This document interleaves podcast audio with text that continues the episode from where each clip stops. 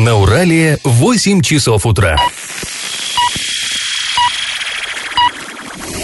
В эфире немного аналитическая, немного юмористическая и слегка музыкальная передача «Заварники» на радио «Шансон Орск». Для лиц старше 12 лет. Привет всем-всем-всем. Вы слушаете радио «Шансон Орск». В эфире программа «Заварники». И ближайший час вы проведете с нами Олесей Колпаковой и Павлом Лещенко. Сегодня мы с вами поговорим о свежих политических новостях. Стало известно, ну неофициально пока известно, но все-таки кто же пойдет в ЗАГСОП, законодательное собрание Оренбургской области от Орска. А, расскажем вам о взрыве на газопроводе, который произошел в Илекском районе. Подобных аварий у нас не случалось, ну, к счастью, конечно, в последние 50 лет, и вот на. А, помимо этого мы обсудим много разных новостей, но все новости будут чуть позже, сейчас по традиции старости. Пашины старости. И мы продолжаем вспоминать, как в 1936 году в Оренбургской области отмечали День Красной Армии, 23 февраля. А тогда это называлось 18-я годовщина рабочей крестьянской Красной Армии. Ну, создание имеется в виду. А, я вам уже в прошлый раз говорил, позавчера, как а, прислали сюда к нам в город рекомендации, как необходимо отмечать этот всенародный праздник из области, там распоряжались, а, как идеологически все это дело а, обставить. Ну, вот помимо пропаганды, понятно, пропаганда – это первейшая задача, но помимо этого властям на местах следовало заняться еще и физической подготовкой будущих военных кадров. Цитата. «Провести массовую проверку хода подготовки призы, к призыву 1914 года», ну, имеется в виду а, призывников 14 года рождения, поставив задачей дать Красной Армии классово выдержанных, преданных партии и правительству, физически выносливых бойцов. Конец цитаты. Ну, прям вот отлито в граните, что называется. Отдельно оговаривалось, как вот эту работу по подготовке физически крепких или как там выносливых бойцов а, организовать на селе. Но дело в том, что к Орску тогда, Орск был центром Орского района, и к нему прилегали, ну, собственно, и сейчас, конечно, прилегают села, но тогда их было гораздо больше. А, вот еще одна цитата. В колхозах и совхозах области развернуть работу по внедрению конного спорта, ознаменовав День Красной Армии организации кружков и клубов ворошиловских ворошиловских всадников.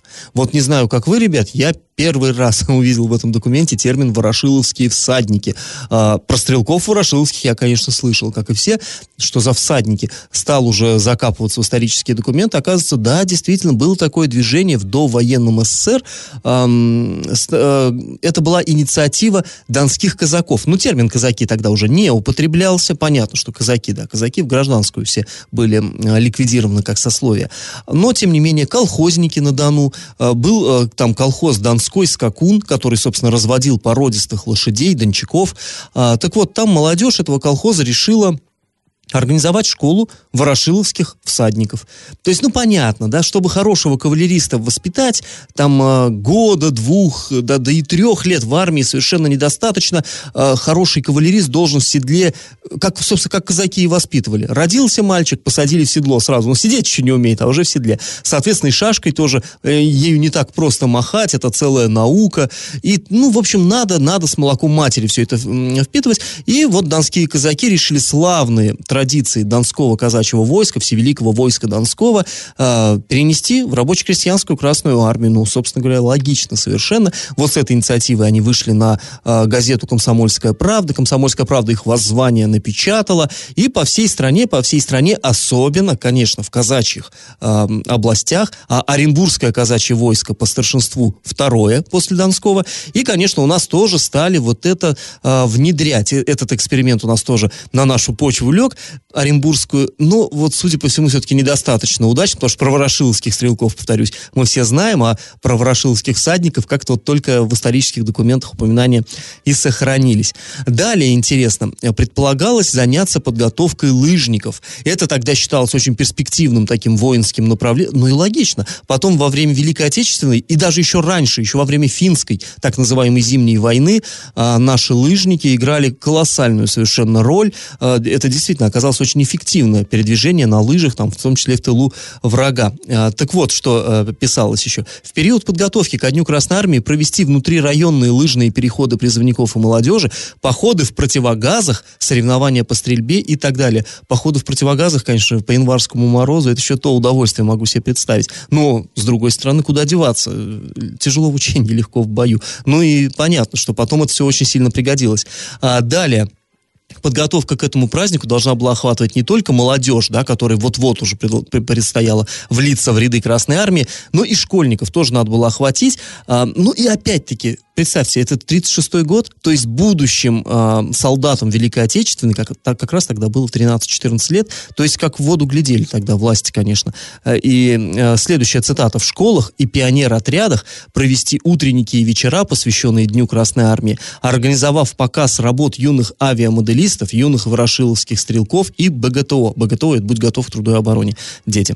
И рассказы участников гражданской войны. В общем, вот такая была всеобъемлющая подготовка к 23 февраля, тогда в 1936 году. Ну, а сейчас предлагаем вам поучаствовать в нашем традиционном конкурсе. А незадолго до этих событий, 20 ноября 1935 года, первые пять человек получили звание маршала Советского Союза.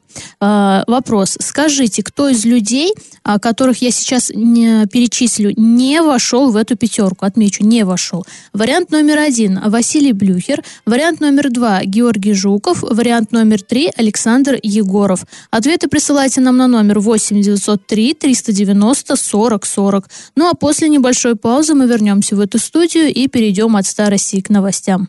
Галопом по Азиям Европам! По данным Ренстата, население Оренбургской области за 2020 год сократилось на 5764 человека.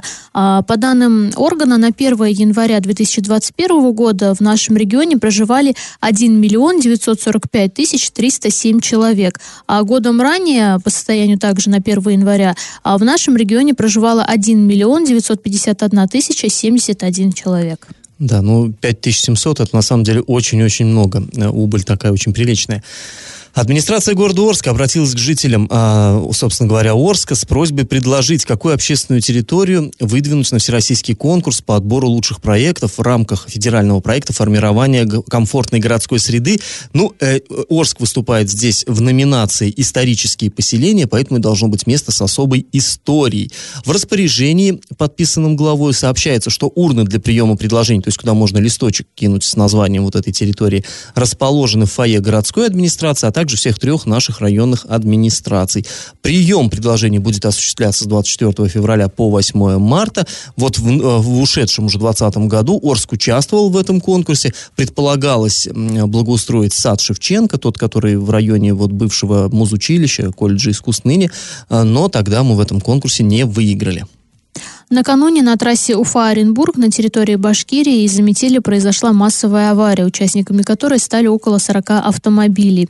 А пострадали 10 человек, в том числе двое детей. И вот цитата от УМВД Республики Башкортостан. При обследовании улично-дорожной сети недостатков э, в эксплуатационном состоянии дороги не выявлено. Начато разбирательство, в ходе которого будут установлены причины и условия возникновения ДТП.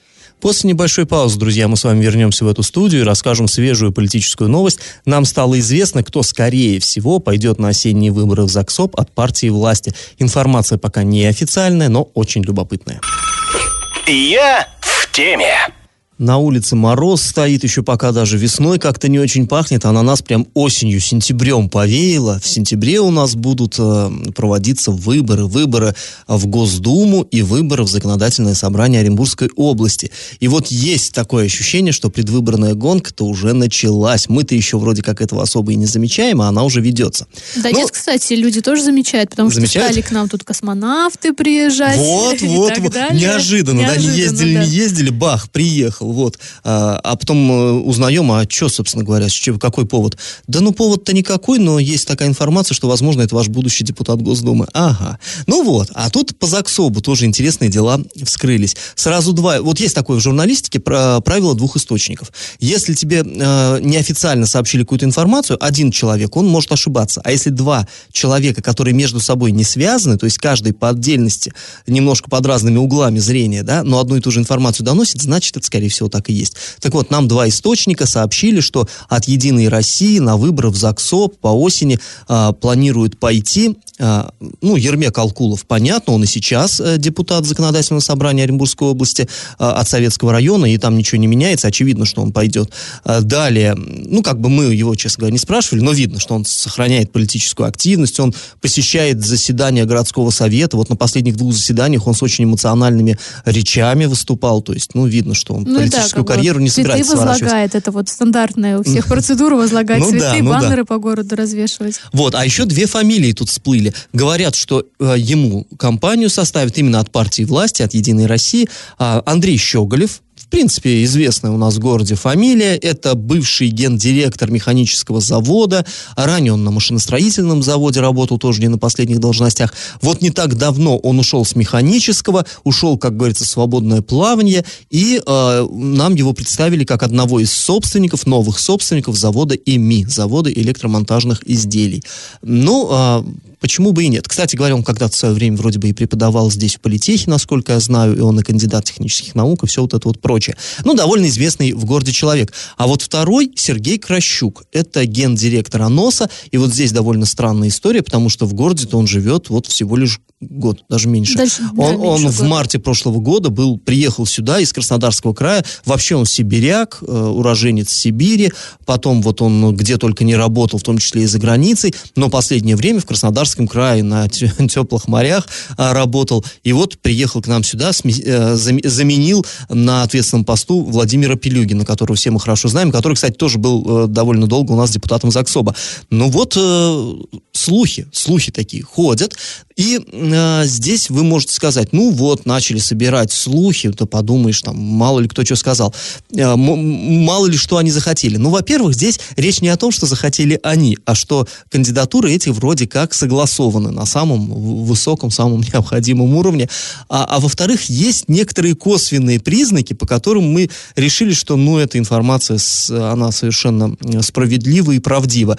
И вот это, ну, это очень интересная на самом ну, деле вот, кстати, история. про косвенно, а, вот месяц назад, если я не ошибаюсь, у нас сюда приезжали вот как раз-таки э, космонавты, ну, сенаторы да, да, да. и прочие, и в, открывали на базе Дворца пионеров школу одаренных детей имени Гагарина. А, и там, собственно, Щеголев был. Мы тогда и задались вопросом, как бы, а что, может быть, он там или какую-то финансовую помощь оказывал, или все-таки он уже э, метит в ЗАГСОП, и поэтому стал вот появляться вот, да, на вот подобных мероприятиях когда человек, они оба, оба перечисленных нами уважаемых руководителя, они, конечно, ну, они технари, они не публичные люди, они не привыкли ходить где-то там, развязать ленточки, от не чиновники.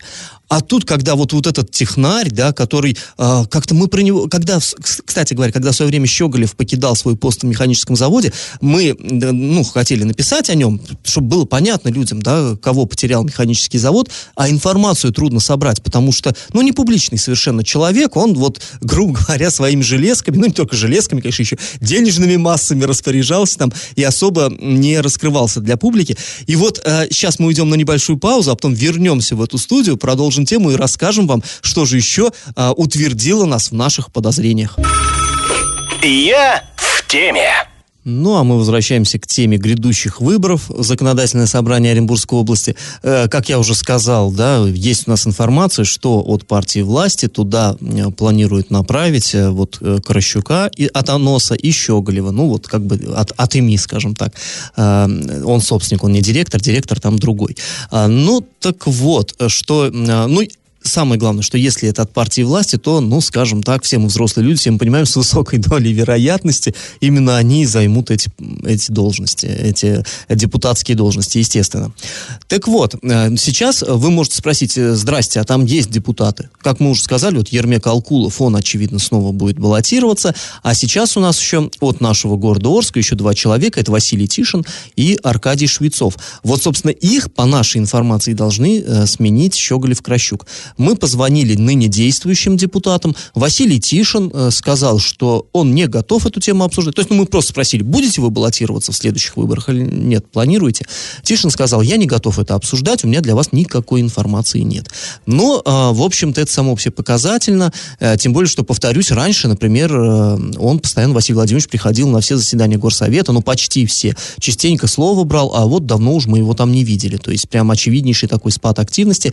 Аркадий Владимирович Швецов э, тоже давно что-то как-то не мелькает вот именно в информационном поле, но тем не менее, когда мы им позвонили, он сказал, конечно, я планирую участвовать в выборах. Ну, планирует, хорошо. А, но вот, собственно, а, почему, опять-таки, повторюсь, почему мы так за эту тему зацепились, почему она нам показалась такой интересной. Представляете себе, 23 э, февраля выходит на сайте городской администрации информация, очередная новость о том, как отметили вот э, праздник наши чиновники и чиновники, и народные избранники, а они возлагали цветы к вечному огню в сквере памяти, ну, понимаю, в сквере славы. А, так вот, а, подходили туда, значит, там, а, я могу вам даже зачитать, назывался этот материал «Защитим память героев», и вот как рассказывается, как, собственно, происходило возложение возложения цветов. Среди участников акции заместители главы города Артем Воробьев и Лариса Хальченко, а также депутат законодательного собрания Ермек Алкулов, руководители промышленных предприятий города Сергей Кращук и Андрей Щеголев, депутаты городского совета, ну и дальше там через запятую волонтеры, там все-все-все-все-все. И вот интересно, да, назвали одного депутата законодательного собрания, а сразу после него не двух следующих депутатов, а двух каких-то руководителей. И что руководителей? Да руководителей у нас полно. У нас при совете, э, ой, извините, при главе города действует совет э, директоров. Там 20 человек от разных предприятий города. Э, ну вот, а почему-то названы именно эти две фамилии. И, конечно, складывается такое ощущение, что их... Пиар-компания пошла. Ну да, то есть, повторюсь, они совершенно как бы такие не публичные люди. Надо, чтобы люди, э, чтобы народ, избиратели привыкали к ним. И, ну, в общем-то, это логично Щеголева, совершенно. Да, еще знали, то вот Кращука, который... Да, практически нет, да. Краснодарского края, никто и не знал вообще, кто это. И вот теперь, да, наверное, есть, будем знать. Есть ощущение, что действительно их к чему-то готовят, их э, делают узнаваемыми, но дальше, ребят, вообще интересно. Мы стали смотреть в соцсетях. Но вот опять-таки, повторюсь, интересно же вообще, что они себя представляют представляют. И оказалось, что и Щеголев, и Кращук буквально там недели раньше завели странички э, в Инстаграме. Не было их. И у Щеголева там одна единственная публикация, как он вот эти самые цветы возлагает к вечному огню. Просто одна фотка, и все, больше ничего нет. У Кращука их шесть фотографий, но все сугубо официальные. То есть обычно что, да? Ну что, Алис, у тебя в Инстаграме? Котик, у меня, да, ребенок, котик, отдых, там, ребенок. Да, да, да. Ну, это у всех, а у него нет, у него вот, вот цветы у Крыщука, цветы он к огню возлагает, вот он получает награду от губернатора, вот он сам кому-то там, какому-то спортсмену награду вручает. То есть такие сугубо официальные. Видно, что не готов пока он э, совсем-то уж прям открыться для народа, но тем не менее, очевидно, что, ну, повторюсь, синхронно, одновременно практически они завели эти странички, и это так тоже, ну, симптоматично, конечно. А вы спросите, спросите, а что бы и не спросить официальных комментариев, э, планируют их выдвигать, не планируют. А нельзя спросить. То есть дело в чем? Официально считается, что э, своих э, делегатов партия выдвигает вот на э, выборы в результате праймерис. То есть, по идее, должны собрать, и обязательно соберутся, но это, это еще не сейчас, это когда-то туда ближе к лету, соберутся единороссы в каком-нибудь актовом зале и скажут, вот, у нас есть вариант, там, Иванов, Петров и Сидоров, кого мы направим в ЗАГСОП? И как бы решат, Иванова, ну и все, Иванов поехал, да, начал участвовать в гонке, но по правдушке-то, конечно, э, ну, я не первый уж такие вот э, застаю праймерис. И, кстати, не только у единороссов, это и в большинстве партий так, заранее известно, кого, конечно, партия выдвинет. Потому что кандидатура, тем более уж в партии власти, она согласовывается сильно заранее, согласовывается наверху, чтобы она устраивала всех-всех-всех там, кому, кого надо устраивать положено. И уже потом э, младшие товарищи по партии, рядовые партийцы, они, как правило, поддерживают, так сказать, э, заданный курс и э, голосуют как надо. Никого не хочу обидеть, конечно, все чисто демократическая процедура, и может быть по-всякому, но вот практика показывает, что обычно мы заранее, в общем-то, исход праймерис, скажем так, очень и очень предсказуем. Ну и вот э, такая вот интересная история. Повторюсь, до выборов еще довольно много времени, и это еще только в сентябре будет, но, конечно, хороший пиарщик должен сильно заранее начинать готовиться к этому, готовить своего подопечного.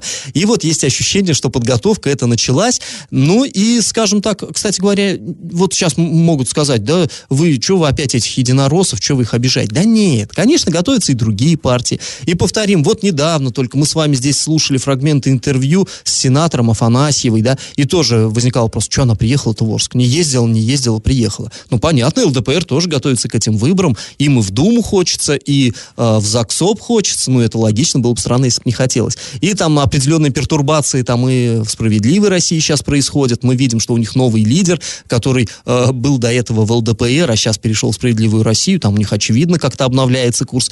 То есть, э, вот мы-то еще с вами сидим и думаем, как нам расчищать вот эти сугробы э, на дорогах зимние, ну, а, вообще а уже осенью говорим, вот веет. Это, э, предвыборное время – это золотое время для населения, потому что именно в этот момент э, жители города, области да, могут да. пользоваться своими привилегиями, обращаться к, там, к действующим депутатам или, например, к тем, которые собираются баллотироваться, чтобы они там в каких-то проблемах нам помогли, посодействовали. Да-да, друзья, ловите момент. Выборы у нас не каждый год, только э, раз в пять лет и в Думу, и в ЗАГСОП. Самое время получать от этого все удовольствия. Если у вас какая-то проблема давно не решается, выходите на кандидатов и говорите, вы знаете, я бы проголосовал за вас, но я что-то вот как колеблюсь, я не Нам не бы вот здесь вот лавочку поставить, да, здесь да, да, деревья да, да. посадить. Я думаю, что быстро решится у вас проблема. Да, ну, в общем, ладно, мы будем, конечно, за этим за всем следить и, конечно, будем обсуждать это с вами. А после небольшой паузы мы вернемся в эту студию и поговорим с вами о взрыве на газопроводе в Илекском районе. Ничего подобного у нас в области, к счастью, не происходило в последние лет 50. И как это понимать? Утром 23 февраля на федеральном магистральном газопроводе в 7 километрах от села Мухраново в Илекском районе а, произошел взрыв на газопроводе. А, газопровод принадлежит компании «Газпром Трансгаз Екатеринбург». А, из-за взрыва был прекращен транзит газа в Казахстан, а пять сел в Оренбургской области остались, собственно, без газоснабжения. И вот на территории Илекского, Новосергиевского, Ташлинского районов и Солилецкого городского округа был введен режим ЧС. Вот по данным э, правительства, в Новосергиевском районе были развернуты пункты временного обогрева, организован подвоз э, газа, газораспределительной станции и раздавали тепловые пушки. Ну, ну да, действительно, произошел все-таки взрыв именно зимой, и понятно, что в основном э, отапливаются жилища именно газом, и вот когда целые несколько деревень осталось без газа, да, понятно, что это было чревато, ну, мягко говоря, очень-очень большими проблемами. И вообще, э, хорошо еще хоть рвануло-то не рядом с э, да, деревней, да. 7 километров, потому что взрыв был колоссальнейший. Да, там фотографии, когда выкладывали вот э, в социальных сетях, э, люди даже некоторые писали, это что, Марс? Потому что там такое прям пятно было яркое. Ну вот на варительно-восстановительные работы там ушло прилично времени, завершили работы к 5 утра 24 февраля.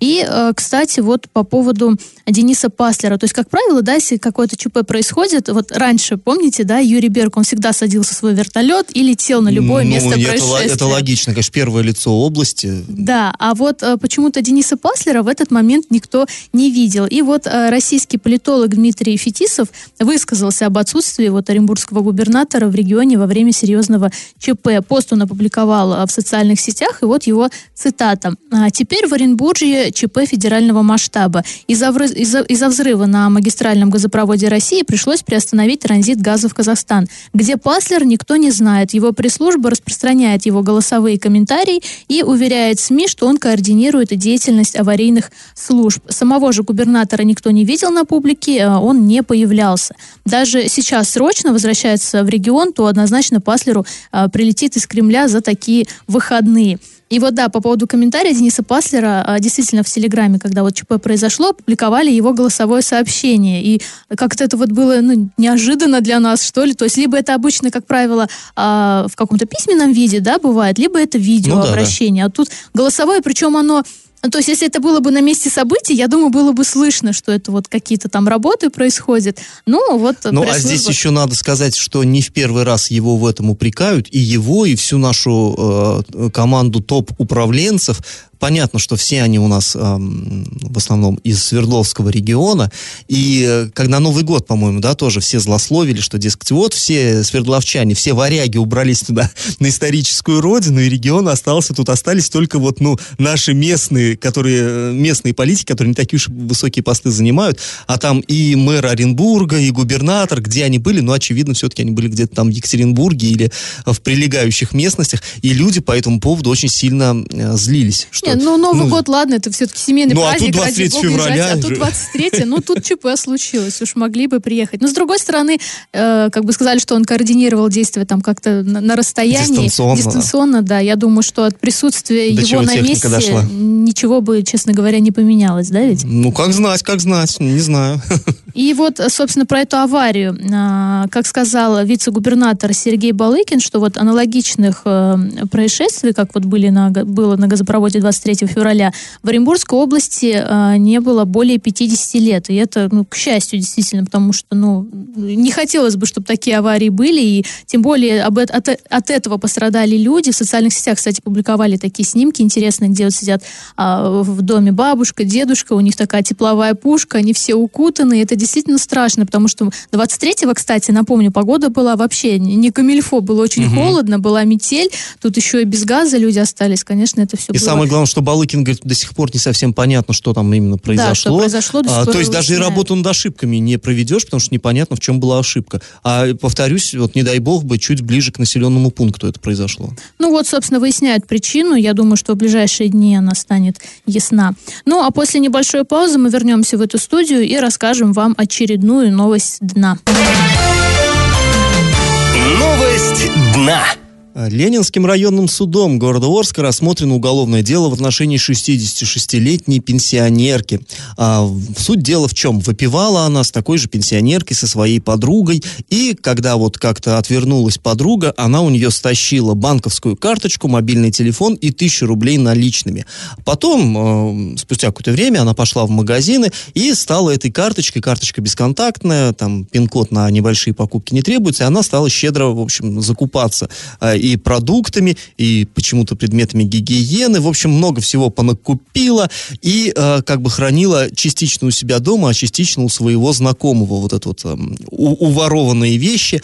Потом, значит, когда ее подруга поняла, что к чему, а, к ней пришла, спросила, не ты ли брала? Она сказала, не-не-не-не, не я, а потом нашелся телефон у нее. Ну и отпираться было совершенно бесполезно, и она покаялась, и более того, не просто покаялась, а и даже сдала ей вот эти самые продукты и средства гигиены, которые хранила у знакомого. То есть так бы не нашли, а она отдала, и вот вроде бы как смягчила а, свою вину. В общем, а, потом в судебном заседании подсудимая, она признала свою вину, раскаялась, повторюсь, а самое главное, что вот обворованная женщина, она подругу простила. А, это правильно, друзей надо прощать. Все оступаются. Она простила, и в итоге, в общем, суд э, учел все вот эти смягчающие обстоятельства и назначил наказание в виде штрафа. Штраф 10 тысяч рублей. Вот такая история дружбы, предательства и прощения. Сейчас, друзья, мы снова уйдем на небольшую паузу, а потом вернемся в эфир, чтобы подвести итоги нашего исторического конкурса. Раздача лещей. Ну что, давайте итоги конкурса подводить нашего. В начале программы Олеся вас спрашивала, кто же из трех перечисленных военачальников не вошел, не вошел в число первых пяти маршалов Советского Союза. И здесь, знаете, такая интересная история произошла. Еще э, Олеся не успела прочитать условия конкурса, задания, не успела прочитать, а уже нам наш постоянный слушатель, постоянный участник конкурса, у него номер заканчивается на 4939, он у нас выигрывал что-то уже было, и еще не было задания, а он прислал слово «вариант». То есть человек набирает слово «вариант», и потом быстро-быстро ставит цифру и присылает, а тут фальстарт произошел, ну, молодец. Вот я очень надеялся, что вы выиграете такое рвение, но, к сожалению, нет. Вы прислали номер три, то есть Егоров, и, ну, это неправильный ответ. И, кстати говоря, большинство, вот кто у нас сегодня участвовали, почему-то все решили, что Егоров не был маршалом Советского Союза. А сейчас, друзья, я вас буду ругать, нельзя так. Александр Ильич Егоров, это на минуточку наш земляк, мы должны им гордиться. Он из Бузулука, это на самом деле очень-очень яркая личность историческая. Он еще в граждан... Причем он из а, как, как сказать, из простых мещан, то есть из простых людей совершенно. Он еще во время Первой мировой войны выбился в офицеры очень высокого уровня. Он против немцев воевал просто блестяще, получил георгиевское оружие за храбрость. Ну, человек совершенно такого вот уровня фантастического. Потом в Красной армии воевал, в гражданскую войну а, с Деникиным воевал, потом русско, вот, извините, советско-польская война, где только он не служил, где только не воевал, был заместителем а, наркома обороны, а, то есть вот такой военный совершенно колоссального уровня. И, конечно, он был одним из пяти маршалов Советского Союза первых. Это вот его надо все-таки знать. Так что рекомендую всем, почитайте его биографию, очень интересно это. А, так вот, тогда было в 1935 а, году присвоено звание Климу Ворошилову, Михаилу Тухачевскому, Семену Буденову, Василию Блюхеру и вот Александру Егорову. А Георгий Константинович Жуков, которого мы все э, любим и знаем, он все-таки стал маршалом только в 1943 году. Хотя он, конечно, самый известный, пожалуй, из всех, и он э, стал носить по, за, по делу, заслуженно, такое народное звание маршал Победы. Это не официально официальное, просто народ его настолько любил, что так его называл. И, конечно, ну, Георгий Константинович это такая вот глыба, но все-таки он не был, не входил в пятерку, поэтому правильный вариант сегодня два Жуков. Победителем у нас становится Дмитрий. Вы получаете бонус на баланс мобильного телефона. Ну а мы с вами на этом прощаемся. Снова встретимся в понедельник. Пока. До свидания, удачных выходных. Завариваем и расхлебываем в передаче «Заварники» с 8 до 9 утра в понедельник, среду и пятницу на радио «Шансон Орск». Категория 12+. Радио «Шансон». СМИ зарегистрировано Роскомнадзором. Свидетельство о регистрации Л номер ФС 77 68 373 от 30 декабря 2016 года. Для лиц старше 12 лет.